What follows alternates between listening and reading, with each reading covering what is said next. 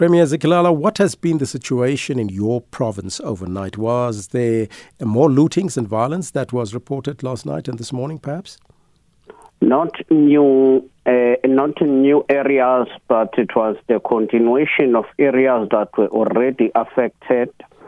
Uh, though we are going to get uh, the update report uh, this morning, but we think uh, it's only those areas that were already affected that uh, uh, continued uh, to suffer, and with the disaster management trying to assist together with the police. Hmm. Uh, Premier, how effective has been the police and the army deployment in your province? With regard to the police, I would say uh, partly they've been trying their best. However, they've shown it, it has been proven that they were overpowered in terms of numbers but also in terms of capacity. Your vehicles, uh, as well as uh, water cannon, and all of the requirements to disperse the crowd. It was clear that the resources were not enough for them uh, to be able to quell the situation. We believe this is a serious lesson that we do need to prepare ourselves uh, to capacitate, especially the public order police, who manage crowd and uh, who manage protest. Uh, it's important that they become more capacitated. Hmm. What do you know, Premier, about the building that was set alight in Durban last night? Well, we uh, the team from disaster management was working to try and deal with the fire. Uh, as of last night, and I believe they managed. But it's not only one. Uh, there was one in Durban, and uh, the other one on the outer part of Durban on the N2. So we were working on that. Mm-hmm. Now, there's racial tensions apparently that have since surfaced in areas such as Phoenix and Pietermaritzburg. Now, we spoke to our reporter and also some community members, and they indicated that these are communities uh, that have, uh, they are ordinary members of the community that are out there to protect their properties. So, what do you know about it, and how do you intend to quell these clashes and silencing the guns that have gripped part of your province? Yes, we have realized that in some uh, suburbs, community members have uh, react, have reactivated their uh, watch or watch groups, security watch groups that uh, are always there, and now they are they are more armed, and uh, it becomes a threat, but also it has become an issue of race between Africans and those uh, people, and we are sending teams ensure that they engage both sides so that issues are addressed amicably. Mm-hmm.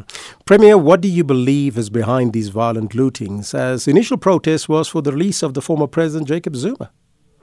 On one side, there is a, a grievance of uh, people who are clear they want a former president to be released. But on the other side, this matter has been uh, hijacked by criminal activities uh, of people who want to just uh, loot property so that they use that property for themselves or sell it. It's clear that it's criminal activity of a, a high level that have not been seen uh, in the province and maybe in the country post 1994. And we need to deal with that, understanding these two, separate the grievance, allow those who protest to protest as long as they protest quite uh, peacefully without disrupting the economy and the lives of the people. But deal with those who are engaged in criminal activities. Within the whole situation, there is also a view that uh, the people on the ground are suffering especially because of poverty and unemployment. And those are issues that are at play. And if we are to address this matter, we need to look on all of those issues. Mm-hmm. And what do you read from the statement that uh, former intelligence operatives, as perhaps family members of the former President Jacob Zuma, and social media in general could be stoking the unrest uh, in your province as well as here in Gauteng? Well, I wouldn't want to speak on the issue of former intelligence officials because I think that uh, could be addressed by people who are in charge of that uh, uh, uh section. The minister and the uh, director general and all of those who are in charge of the department can speak on that. The issues of uh, Zuma family, though we have not seen them practical on that, there are members of the family who have shown that they are not happy about the arrest of a former president, but they've not been uh, clearly linked to instigating violence and looting. With regard to the social media, yes, uh, this is perpetrated uh, through the social media where people uh, will use the social media.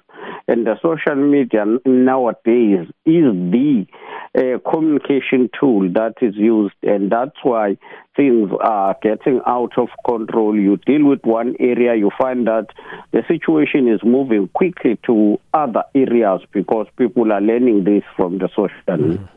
Uh, Premier, do we have the intelligence structures to make sure that we can curb this? Because we've seen on social media that there's even a further shutdown, a call for shutdown today as well.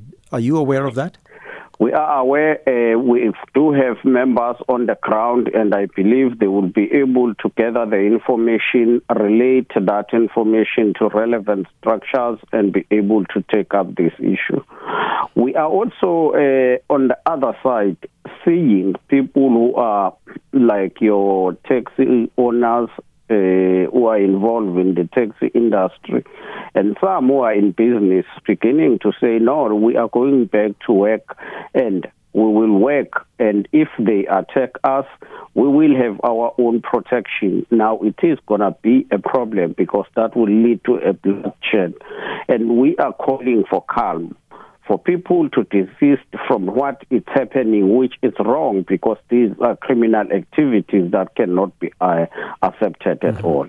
Even former President Zuma himself, I'm sure he will not embrace these things that it's happening.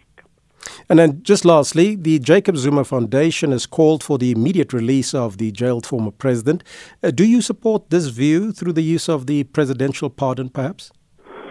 We would not want to uh, uh, we would want to emphasize the point. As KwaZulu Natal, especially the ANC, we have been clear that we support the call for the release of the former president, but that must be done following the laws of the country and not just to think that we would do it on our own without the law. And that's why we are saying the Minister of Justice and others there are the one who are responsible, can guide uh, in dealing with this matter.